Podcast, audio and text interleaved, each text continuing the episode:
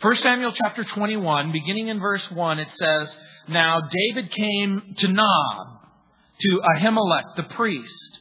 And Ahimelech was afraid when he met David and said to him, Why are you alone and no one is with you? So David said to Ahimelech the priest, The king has ordered me on some business and said to me, Do not let anyone know anything about the business on which I send you or what I have commanded you. In other words, it's a secret mission, and if I tell you, I'll have to kill you. And I have directed my young men to such and such a place. Now, therefore, what have you on hand? Give me five loaves of bread in my hand, or whatever can be found. And the priest answered David and said, There is no common bread on hand, but there is holy bread. If the young men have at least kept themselves from women, then David answered the priest and said to him, Truly, women have been kept from us about three days since I came out, and the vessels of the young men are holy, and the bread is in effect common, even though it was consecrated in the vessel this day.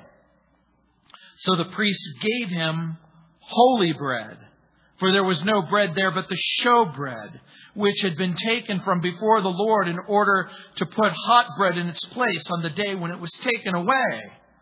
Now, a certain man of the servants of Saul was there that day, detained before the Lord, and his name was Doeg, an Edomite, the chief of the herdsmen who belonged to Saul. And David said to Ahimelech, Is there not here on hand a spear or a sword? For I have brought neither my sword nor my weapons with me, because the king's business required haste. So the priest said, the sword of Goliath, the Philistine, whom you killed in the valley of Elah, there it is, wrapped in a cloth behind the ephod. If you will take that, take it. For there is no other except that one here. And David said, There's none like it. Give it to me. Then David arose and fled that day from before Saul and went to Achish, the king of Gath. And the servants of Achish said to him, Is this not David, the king of the land? Did they not sing him to one another in dances, saying, Saul has slain his thousands and David his ten thousands? Now, David took these words to heart and was very much afraid of Achish, the king of Gath. So he changed his behavior before them, pretended madness in their hands, scratched on the doors of the gate, and let his saliva fall down on his beard. Then Achish said to his servants, Look, you see, the man is insane. Why have you brought him to me? Have I need of madmen that you have brought this fellow to play the madman in my presence? Shall this fellow come into my house? David is on the run. David is fleeing from Saul, but he's also running from God.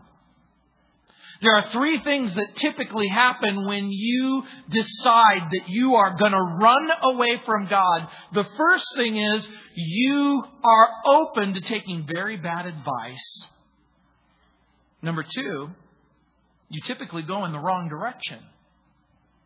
And number three, wherever it is that you find yourself, you usually wind up making very bad choices, which results in very bad consequences the man of faith, the man after God's own heart, is now failing in his faith. David finds himself fleeing from faith as well as from Saul. Instead of waiting on the Lord, instead of trusting the Lord, David will find himself trying to scheme his way out of a difficult situation. Have you ever done that? Where instead of trusting the Lord, you thought, I need to come up with a plan to get me where I think I need to be or where I want to be.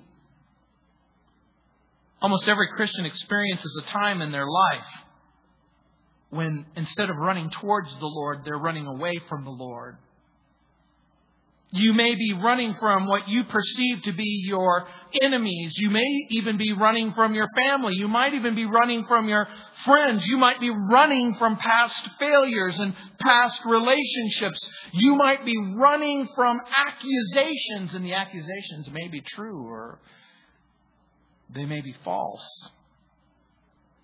David has left his friendship and fellowship of Samuel the prophet, the comfort and companionship of Jonathan, and he flees to Nob. This is a place in the wilderness where the Ark of the Covenant was kept after the disaster in Shiloh. David, the sweet psalmist of Israel, David, the giant killer, David, the future king of Israel, is hurt and hungry and homeless. David is driven by this relentless pursuit of Saul. And remember what Saul is. I've visited this with you every single occasion. He becomes a type and a picture of the flesh that deprives us of our joy and haunts us and oppresses us as we're trying to serve the Lord with a clean conscience and a pure heart. David has been with the prophet of God, Samuel. Now he's with the priest of God, Ahimelech. Ahimelech is the priest in the house of the Lord. The priests receive that which is lawful for the priest to receive. And David is on a crash course. The man who is anointed by Samuel, who is pursued by Saul, is going to experience this collapse of faith, and he's going to act like a person who doesn't even believe in the Lord and he's going to flee into the land of the giant that he conquered. How is it possible?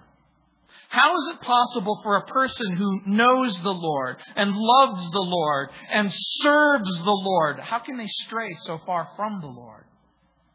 You don't have to look any further than your own heart, do you? Have you ever experienced a situation where you have experienced the grace and the mercy and the love of Jesus Christ, and because of fear, you found yourself thinking things and saying things and doing degrading things? That's exactly what's happened. I'm sure you've heard people say, I couldn't, this person claimed to be a Christian, but I, I, couldn't believe that they treated me this way, or, or they said this, or they did this. John MacArthur tells the story of going into a prison, and this person comes to him and says, John, I love you. I just love to listen to your teaching, and I love to listen to you on, on the radio. Man, I listened to you before I came in here, and I, I'm listening to you now. I love your ministry. What are you in for? Murder? Don't tell anybody you know me. Is it possible for a person to know the Lord, love the Lord, and then find themselves doing the most despicable of things? You know what I wish I could tell you? I wish I could tell you that God saved me out of a life of sin and rebellion, which He did. And then after he saved me out of a life of sin and rebellion, I never did anything wrong after that because you would all know that that's a big fat stinking lie. I'm sad to report to you that the worst things that I've ever done weren't before I became a Christian. You see, before I, I became a Christian, I had an excuse. I was a sinner by nature and by choice. But the wicked and despicable things that I did after I got saved, I did it in spite of grace and in spite of God's mercy. And the sad fact is that people who are estranged from God, people who are running from God can sink to the lowest levels of immorality. We don't have to look far in the biblical record and we read the less than perfect report of Noah. In Genesis chapter 6, he's building an ark. In Genesis chapter 9, his family find him drunk Abraham, the father of faith, lies to Pharaoh about his relationship with Sarah. Samson, with supernatural strength, doesn't have the strength to control his own sensuality. King Asa is the king of compromise. And Judas in the New Testament finds the gate to hell right next door to the gate to heaven. How is that possible? David lies to Saul in chapter 20. He lies to Ahimelech in chapter 21. He's defiled before Ahimelech, the priest of God. He's degraded before Achish, the Philistine king. And in the next chapter, we're going to see David continue struggling. And look what it says in verse 1. Now David came to Nob to Ahimelech the priest. This is the high priest, and the tabernacle is located in Nob. And Ahimelech was afraid when he met David and said to him, Why are you alone? Why is it that no one is with you? And so David said to Ahimelech the priest, the king has ordered me on some business and said to me, Do not let anyone know anything about the business on which I send you. I'm the man who leads the life of danger. I'm here on a secret mission that can't be told. You know what he does? He lies. Now, therefore, what have you on hand? Give me five loaves of bread on my hand, whatever can be found. And the priest answered David and said, There's no common bread on hand, but there's holy bread, if the young men have at least kept themselves from women. I'm going to have James put up the uh, slide there is a, a little ark. It was a table that was made of gold, and you could see that they would place fresh loaves of bread, and this particular loaf of bread was set aside for the use of the priests. Now, the Lord spoke about this incident in Mark chapter 2, verse 25. Many of you have read this story. You can take it down now, James he, he, in Mark chapter 2 verse 25, but he said to them, have you never read what David did when he was in need and he was hungry? He and those who are with him. In Mark chapter 2, this is the story that we've just read where he's talking to the religious leaders because the religious leaders were complaining. You'll remember that Jesus had been walking through the grain fields with his disciples. And the disciples, as they went through the grain fields, plucked the heads or the kernels of grain from the stalk of wheat and they ate them. They're not gluten free, by the way. The religious leaders accused Jesus' disciples of doing that which is unlawful, working on the Sabbath. And Jesus appeals to the story that we have just read how David, a fugitive king, a man on the run from Saul, pauses to eat the bread in the tabernacle in the wilderness.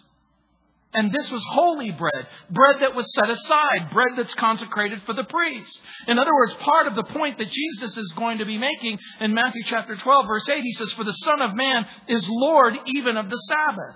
The point being Jesus and his famous father, David, are both rejected kings.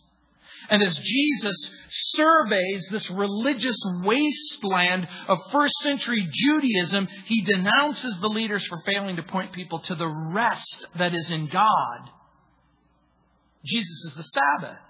And Jesus is the person and the, and, and the place where a person who's exhausted from running from God can find rest. Now think about this for just a moment. Put yourself and begin to think about how Jesus is relating this story of his famous father.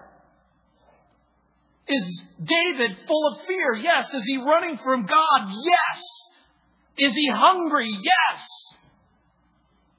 And does Jesus criticize him for his hunger? No. Does that make his deception and his lying okay? What do you think? No, it doesn't make it okay. People who are running from God, people who stop running from God and they start running towards acceptance and freedom, people who are think they're running from sin and they're running from Satan. People who are running away can find rest. And make no mistake about it. If you know what God wants for you and from you, and you're running in a different direction, you're running from God. The followers of the rejected king were hungry. And they needed to avail themselves of the provision that was set aside for the priests. the showbread, and the religious leaders found fault with this. To them, the ritual observance of the Sabbath was more important than the meaning of the Sabbath, and so Jesus is trying to impress upon them that He's the Lord of the Sabbath. And that you can find rest not in the rules and the rituals that you observe, but rather in the full and final faith that you have as you embrace Christ. How is it that we lost sight? How, how did it happen that the symbol became more important than the substance? How did the ritual become more important than the relationship? But David is not like his famous son. He's not like the Lord. David eats the unleavened bread that's consecrated for the priest and speaks lies. The leaven of Satan. The leaven of deceit. And I'm sure that the stench of his flesh must have been mingled with the holy incense of the tabernacle. Now, part of what you have to understand is even the typology and the picture of this bread, the bread of God. I want to make just a few quick observations about the food in the sanctuary or the table. There were offerings that were made in the tabernacle, the sin offering, and it illustrates self evaluation or self judgment. There was a meat offering which illustrated the new man or the new order of men. There was the shoulder offering of the sacrifice which illustrates strength. And then there was the showbread. The point of the showbread and the offering of the showbread in the tabernacle, do you know what it illustrated? It illustrates fellowship with God. Remember, Jesus says, I'm the bread that's come down from heaven. When you break bread, you enter into fellowship. When you go out to lunch with your friends and you, I know I shouldn't use this as an illustration, but like Rubio's fish tacos. And you've got that wonderful tortilla with the fish breaded and the, and the pico de gallo and, and you just fold that little baby over and it enters your mouth and there's an explosion of flavor the food, even if you're with somebody you don't even like, it's really great. Because the food is so good. The companionship and the fellowship is so wonderful. And the bread came to represent the presence of God. And by the way, the 12 loaves with the incense of God represented the nation before God. And part of what you have to understand, even in the illustration of the showbread in the tabernacle, is the acceptance of God, of the people. That's what this is supposed to illustrate. So in verse 3, when it says, Now therefore, what do you have on hand? Give me five loaves of bread in my hand, or whatever you can find. Only the priests were allowed to eat the priestly food. So why does the high priest give David the food? Has the Lord spoken to Ahimelech? Does he know something? Twelve loaves lay on the table, but David only asks for five of the loaves. I think that this is interesting in and of itself. You want to know why? Because five in the in the number of the Old Testament. When you're thinking of type and symbol, five is the number of human weakness. Six speaks of human strength. Seven of perfection. No doubt David sees this day as a day of failure and a day of pain and a day of hardship and a day of personal distress. You know why this becomes so important though? Because even in failure and even in weakness and even in distress, there's a divine provision. By the way, when Jesus sends the crowd out and he breaks the fish and the loaves, do you remember how many loaves Jesus had? Five loaves. I've studied the Bible long enough to know that there are no coinkydinks. David, the father, his father, asked for five loaves. And there's a provision that's made. Jesus, the Son, takes five loaves. and he breaks it. And he breaks it. And he breaks it and he feeds scores, and then he feeds hundreds, and then he feeds da- thousands. The lesson, if there's any lesson at all, if you can just even draw one great big idea from this particular issue, it is that God is willing to take care of us. And this is going to shock you. This is going to surprise you. It's going to even annoy some of you. God is willing to take care of you, even when you fail. Does that excuse David's failure? No. Does it excuse David's lie? No. The Lord is going to take care of him, and David's son is going to feed a crowd with five loaves. Over a thousand years later, the reason why this becomes so very, very important to you is God willing to take care of you even when you haven't been exactly right on? There's going to be a reoccurring theme, and I want you to get this theme. As simple as it is, deliverance begins at the point of obedience. It sounds so simple. It sounds even superficial. But the truth is, the moment that you decide in your heart that you're going to turn from your sin and you're going to turn from the, to the Savior and you're going to avail yourself of His grace and His mercy and His love, there is deliverance that's available to you. And this is a lesson that David is going to have to learn that he's going to have to find his rest in the true Lord. I don't know if you've ever struggled with legalism. Let me help you with that word. My definition of legalism is when my opinion becomes your obligation. Do you believe others can only be right with God if they keep the rules?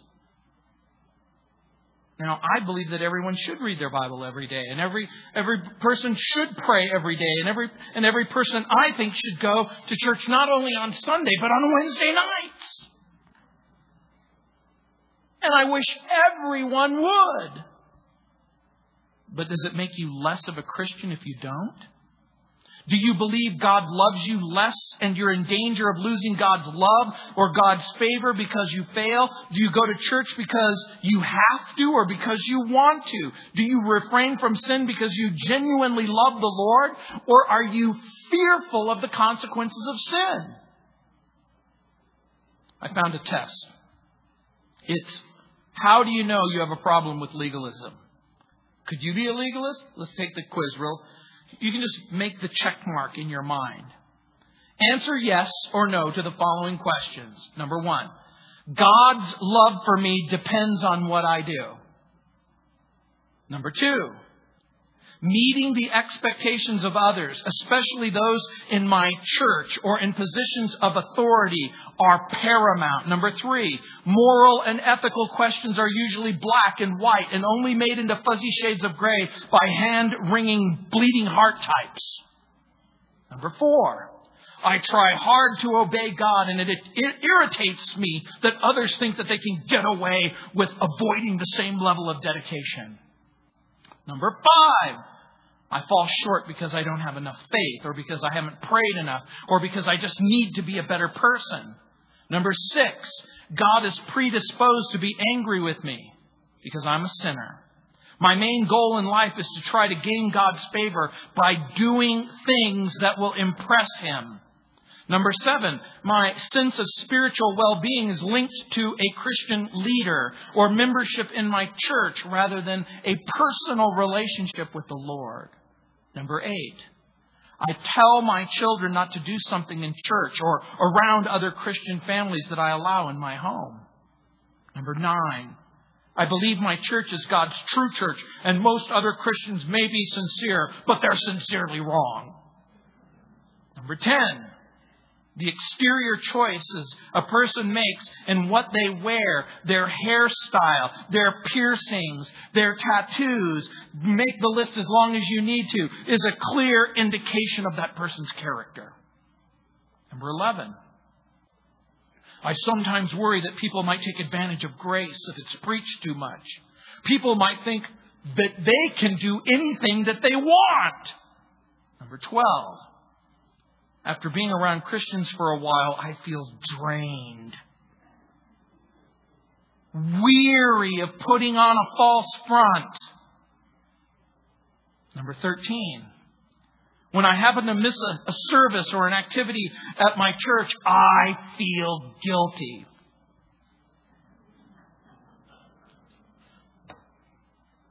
Number 14. I will likely get into heaven even though I'm far from perfect because, well, I've tried to be a basically good person. And God will take that into account. So, how'd you do? I know that there's a couple of check marks there for me.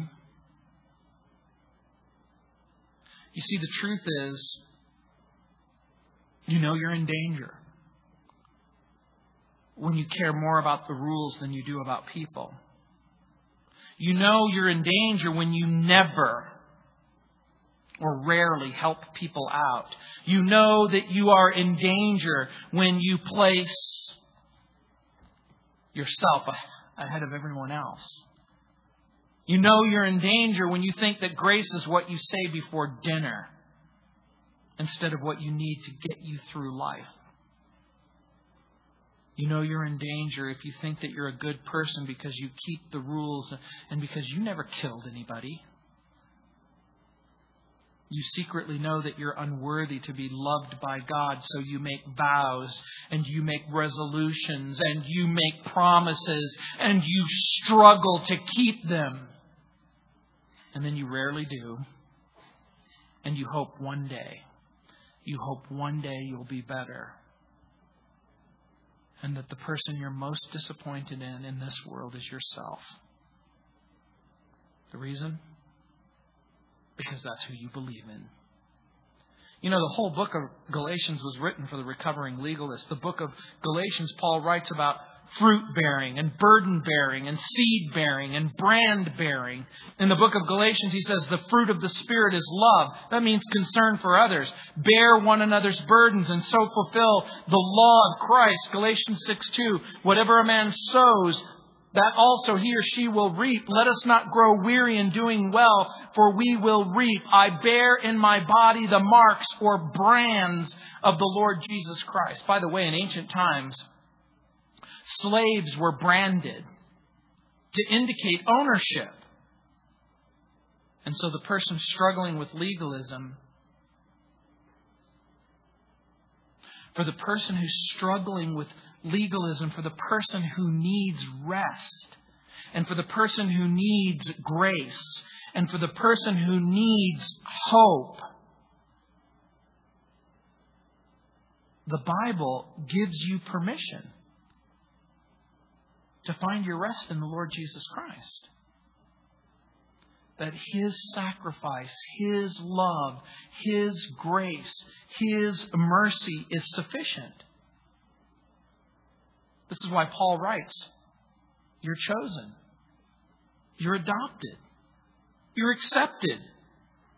You're not on privileged probation. Okay, ladies and gentlemen, boys and girls, you're on privileged probation. Yes, you're saved by grace through faith, but you're kept because, hey, you're doing your very, very best. Am I trying to give you an excuse to continue to fail? No. Am I trying to give you an excuse? No. What I'm trying to get you to do is to understand that the grace of God and the mercy of God and the forgiveness of God and the power of God rests squarely in the person of Jesus Christ living inside of you. It has nothing to do with your merit. And when we look at this particular passage, he's given the bread, the holy bread. And in verse 7, It says, Now, in verse 6, it says, So the priest gave him holy bread, for there was no bread there but the showbread, which had been taken from before the Lord, in order to put hot bread in its place on the day when it was taken. So we know what day it is. It's Friday. It's the moment before the Sabbath. And now a certain man of that of the servants of Saul was there that day. He detained before the Lord, and his name was Doeg, an Edomite, the chief herdsman who belonged to Saul. I think it's interesting. He David comes for the bread.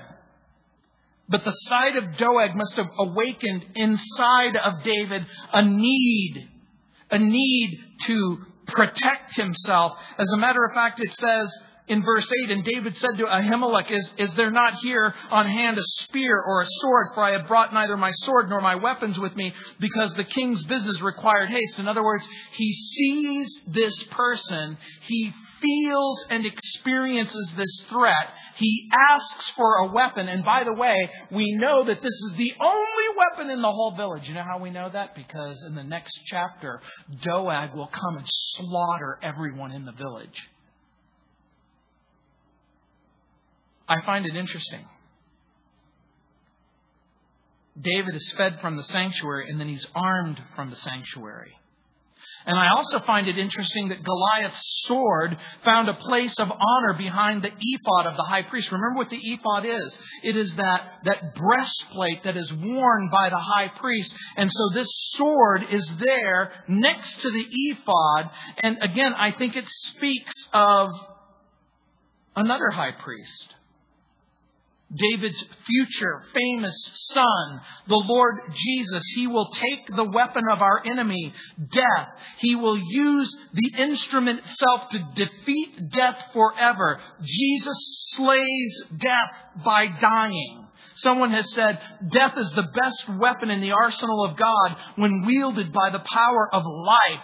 The ephod would suggest that the sword must be used under divine direction and in harmony with priestly sensibilities. One Bible writer says, nor was this lacking in David's battles. He ever inquired of the Lord, and he never lost a battle. The, pick, the idea being, when David prayed and he cried out to God, and he sought God's plan, and he sought God's will, and he sought God's purpose, he always received God's strength to win God's battles.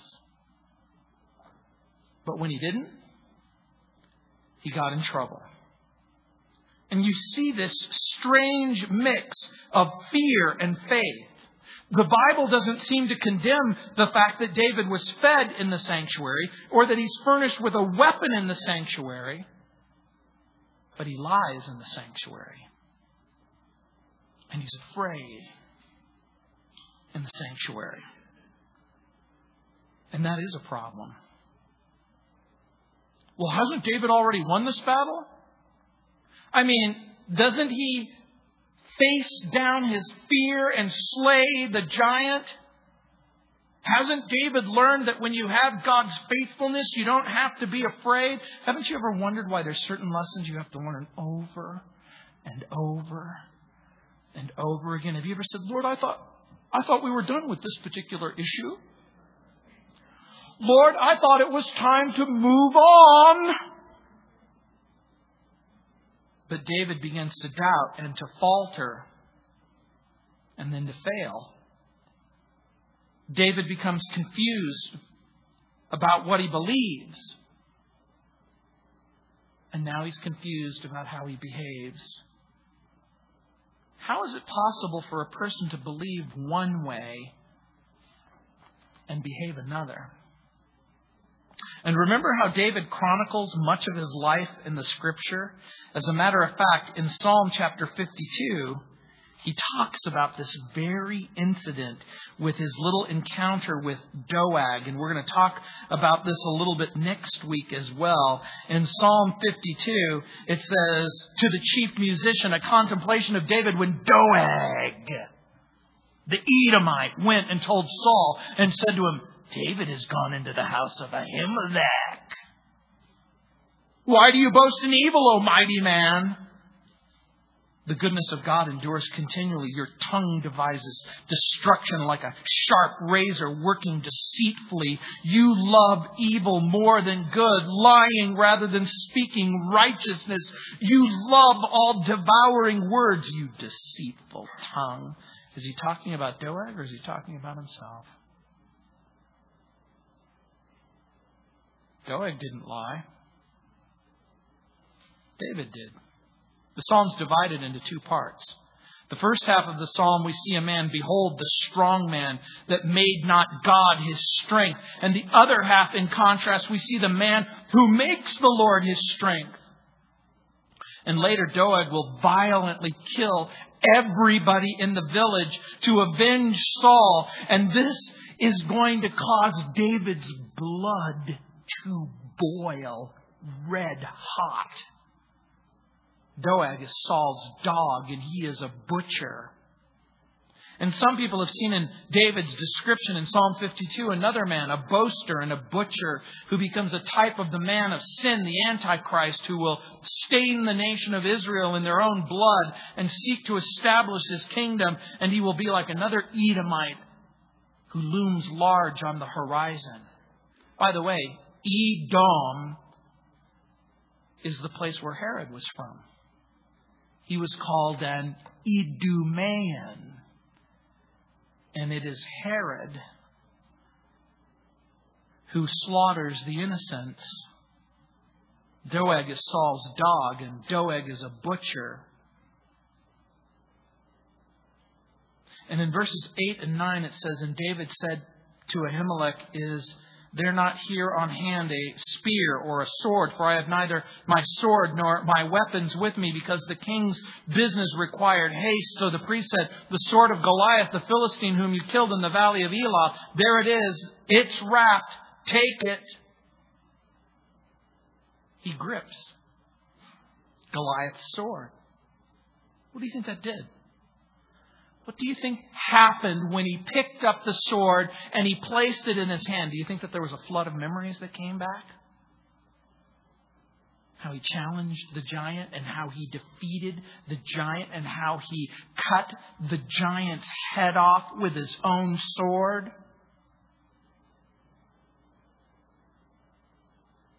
This trophy of his victory should have been a symbol and an assurance of future help but he picks the sword up. And he refuses to believe that God will help him. And he finds himself in a place of fear and unbelief. Have you ever done that? Have you ever picked up your Bible and asked, do I really believe this? Are the promises of God true? Can I trust the promises of God? He leaves the Lord inheritance for the land of the vanquished giant. And look what it says. So the priest said, The sword of Goliath, the Philistine whom you slew, and then in verse 10 it says, Then David arose and fled that day from before Saul, and he went to Achish, the king of Gath. This means that David is going in the wrong direction. Let me ask you a question. You don't have to answer it like out loud. You know, there's two kinds of things that I look for from you. Tell me, and then it's a rhetorical question. Here's the rhetorical question. Have you ever been in a place where you didn't really belong? You knew that that's not for you. This is not the place where you belong. David flees from the house of God and the land of God, and he takes refuge in the land of the giants, the nation of Philistia. He goes to Gath, not just any city in Gath, he goes to the capital. It would be like it's the Washington, D.C. of Philistia. It's like Babylon in Babylonia. And isn't it interesting? Faith took David to Elah, where as a young shepherd boy, he kills the giant, and now fear causes him to run, and he runs straight to the capital of the place where his mortal enemy used to live. And that's what fear will do. Fear will cause you to run in the direction of the things that were once familiar to you or that you thought were going to be helpful to you. David is running from Saul, the flesh, to the very fortress of God's enemy, and David's fear is his folly. And so is ours. When are you most likely to make the worst mistake of your life? It's probably when you're afraid, huh? How am I going to pay the rent? How am I going to provide for my children?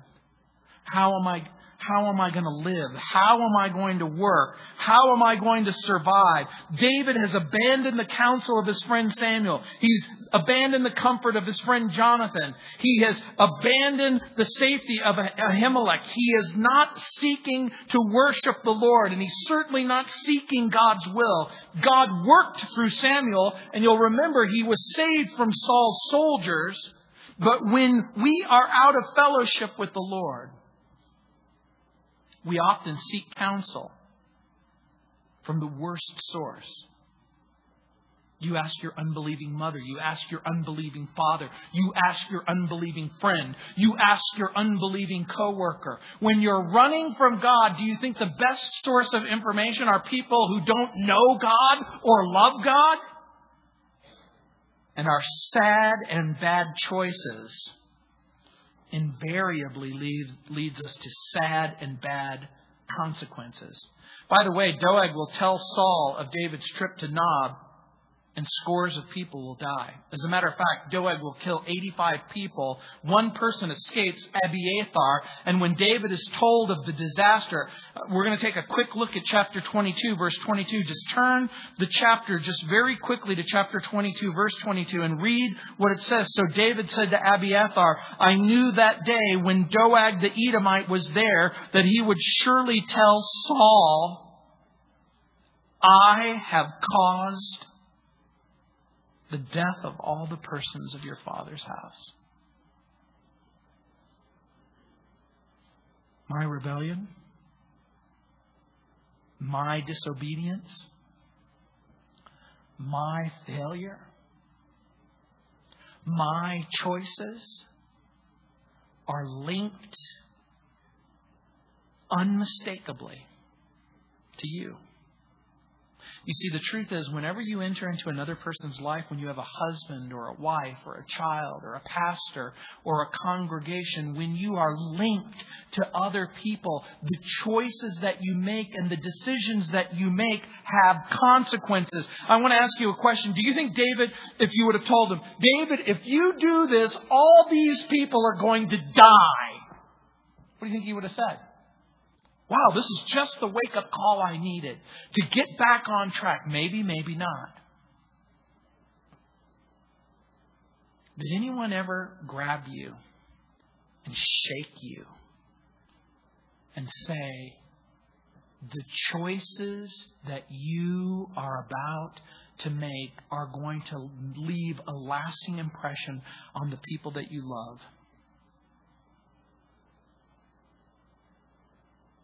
Running from God, refusing to trust God, believing bad advice leads to bad consequences lying, deceiving, departing from fellowship. David follows his own desperate plans. And by the way, that's typically what will happen. When you decide to depart from fellowship with God and you decide to embark on your own desperate plans, you're going to set in motion a series of events that typically aren't going to end well. You had sex with your girlfriend and now she's pregnant. And you're sorry. Well, why didn't God make the pregnancy go away? You selfishly made the decision to destroy your marriage, and now you want your marriage back. We make mistakes when we're afraid we purchase things with credit cards. Well, how am I going to live? How am I going to support my family? How will I eat? How will I defend myself? How will I take care of my business? How will I finish school? And all of a sudden the fears come and they, they overwhelm us. And David is collapsing under the fear. Back in the days of the Roman Empire, during a circus in the Colosseum, there was a, a Christian who was thrown to a hungry lion, and the spectators cheered, and the wild beast pounced, but the Christian quickly whispered something in the lion's ear, and the lion backed away in sheer terror. And so they released another lion. And the Christian whispered in his ear again, and the lion backed off, and it happened a third time. And finally, the emperor called a guard over, and he said, Find out what that Christian whispered into that lion's ear. And the guard came back and he said, he said, after dinner, you're going to be required to say a few words to the audience. I know you're thinking, this is a joke. I was expecting a real story from you.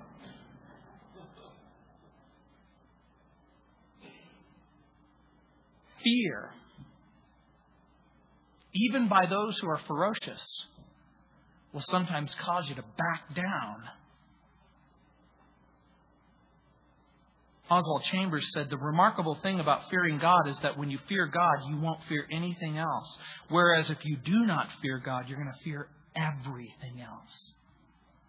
There's a reason why God gave you the capacity to be afraid. And, I, and again, I'm not talking about that terrifying situation. I'm talking about that normal, emotional circumstance inside of you that causes you to look both ways before you cross the street. Your, your, your body is supposed to respond to danger. There's a self preservation mechanism that God has placed in you. And it can be used for good and it can be used for evil. Joseph Hall, a Puritan of several hundred years ago, wrote, The wicked are cowards, and they're afraid of everything. They're afraid of God because He is His enemy. They're afraid of Satan because He is their tormentor. Of God's creatures because they, joining with their Maker, fight against Him. Of Himself because He bears about with Him His own accuser and executioner. He's talking about His conscience. The godly man, contrarily, is afraid of nothing, not of God, because he knows Him as His friend. And he knows that his friend won't hurt him. Not of Satan, because Satan can't hurt him not of affliction, because he knows that they come from a loving God and end in his good, not of the creature, since the very stones in the field are in league with him, and of himself, since his conscience is at peace. You don't want to be afraid anymore? The fear of man will make you do desperate and stupid things. And David's case is desperate. But where is his faith? Why has he forgotten about God? David carries Goliath's sword. You know what this means in part? David is carrying Goliath's sword, but past victories don't ensure present trust. You can't rely on your past victories, and you can't rely on your past faith in your present circumstances. David will make some terrible decisions, and God still has some work that he needs to do in him. Again, I know this sounds simple. I know it sounds too good to be true. But when you trust in the Lord, you set in motion a series of circumstances that will lead to your deliverance. I'm going to say it again. When you trust the Lord, it sets in motion a series of circumstances that ensure deliverance.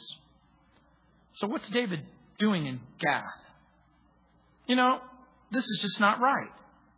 This would be like Larry Flynt showing up at a Christian booksellers convention. This is like Paris Hilton showing up at a Mensa meeting. David thinks that he's fleeing Saul's court, so he's going to be welcome in the camp of the enemy? Think about that for just a minute. You're running from God, so you think that the best source of information and comfort is your unbelieving friends? So he goes to the place, the hometown of Goliath. You know what that that would be like if someone came to Denver after killing John Elway and you just don't know about it. Hey, guess what? There's certain things that you never forget. And the occupants of Gath never forgot that David killed their hero. And that's the point. Hey, wait a minute. This David guy. Wasn't there a song about him? Saul has slain his thousands and David his ten thousands. Hey, isn't that a song about him killing us? Can you imagine Osama bin Laden going to New York and going on the Letterman show? And going, hey, you know, all of that is in the past. We can sort of be friends now. You think that's going to happen? and so, it says, Now David took these words to heart and was very much afraid of Achish, the king of Gath. So he changed his behavior before them. He pretended madness in their hands, scratched on the doors of the gate, and let his saliva fall down on his beard. You know what happened? He pretended like he didn't have both oars in the water.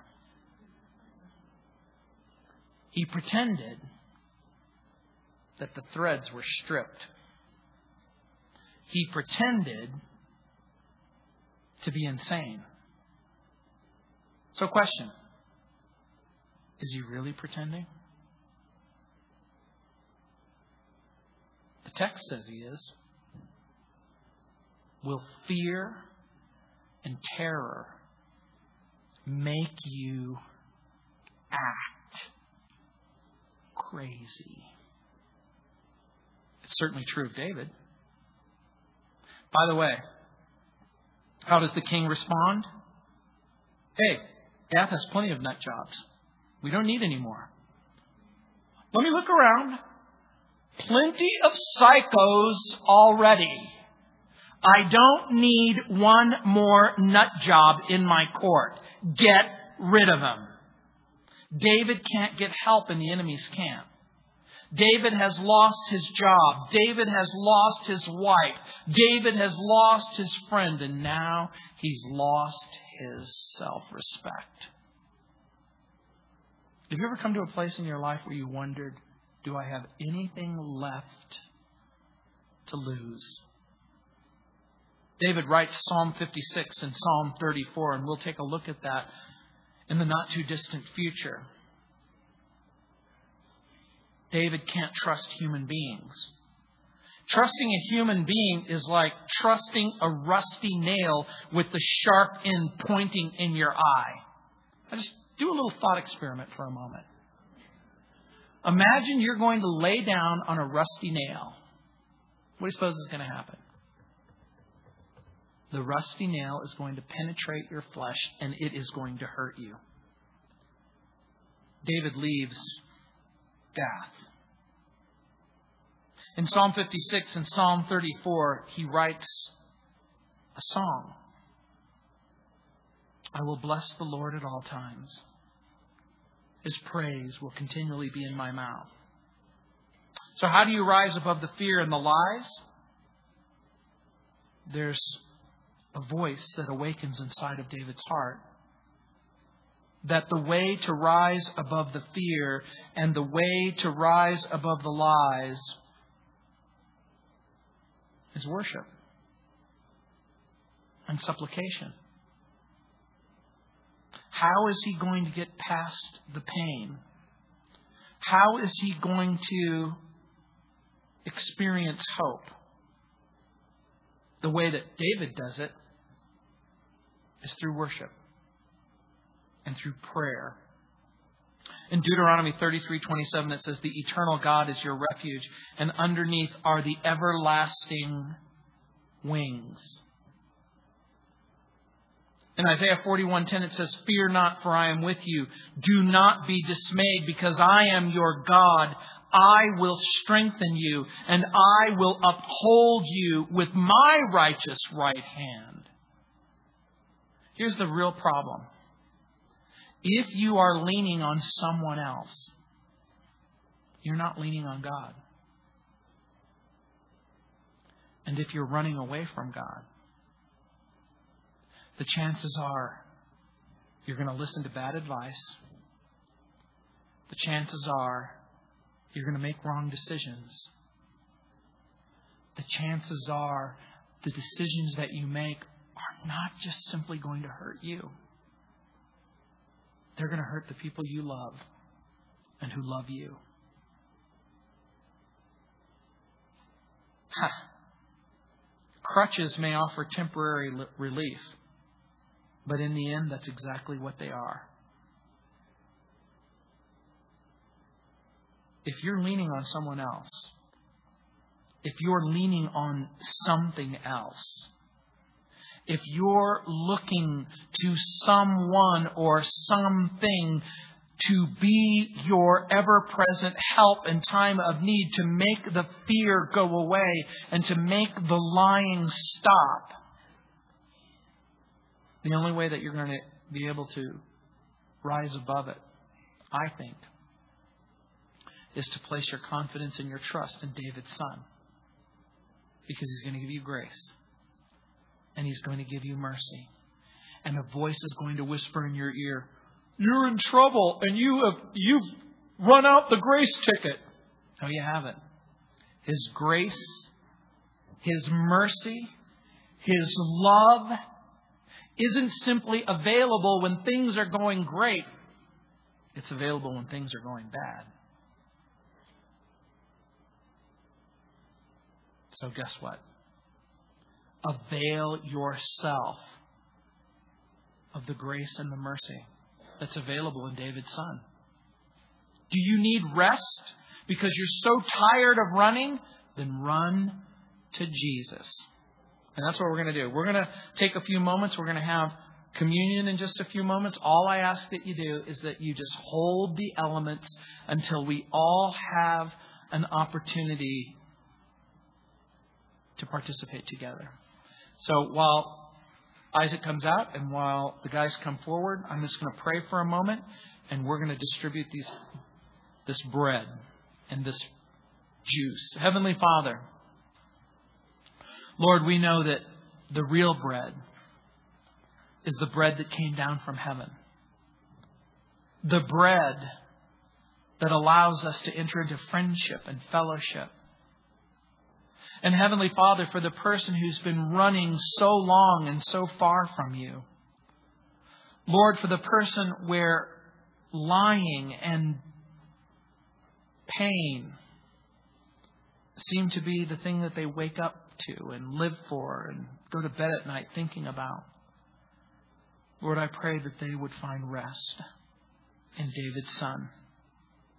That in Jesus we have not just a rest from wickedness, but we have a full and a final rest in grace and in mercy and in love.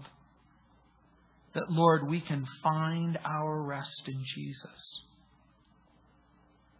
And Lord, I know that sometimes deliverance is only as far away as a willingness to turn from our sin and to turn from you. And Heavenly Father, I pray for that person. I pray for the person who finds themselves surrounded by pain and surrounded by deception and wants to walk away from that wickedness and walk into your arms. Lord, I pray that they would experience love and hope. Lord, I pray that they would confess their sin and trust Jesus, the Savior who died on the cross and who rose from the dead. That David's life and David's circumstances become a type and a picture of David's son. Lord, he was running for his life and he was hungry and he was hurt. And he just needed some bread. And Heavenly Father, I know that there are people here who are hungry and who are hurt and they need to taste fellowship with you. Lord, I pray that they would confess their sin and that they would turn to Jesus, knowing that there's grace and there's mercy. And if that's you, it's that simple. You could just cry out in your heart and say, Lord, I want to receive you. I want to experience your love and your grace, your friendship and your fellowship. Lord, I'm tired of running away from you and I want to run into your arms. And I want to experience that nourishment and that fellowship. Lord, I'm tired of pretending that I'm insane because I'm so afraid of what people will think. Lord, I pray that you would heal hearts, that you would restore lives, that you would forgive hearts, and that you would make people whole. In Jesus' name, amen. Go ahead.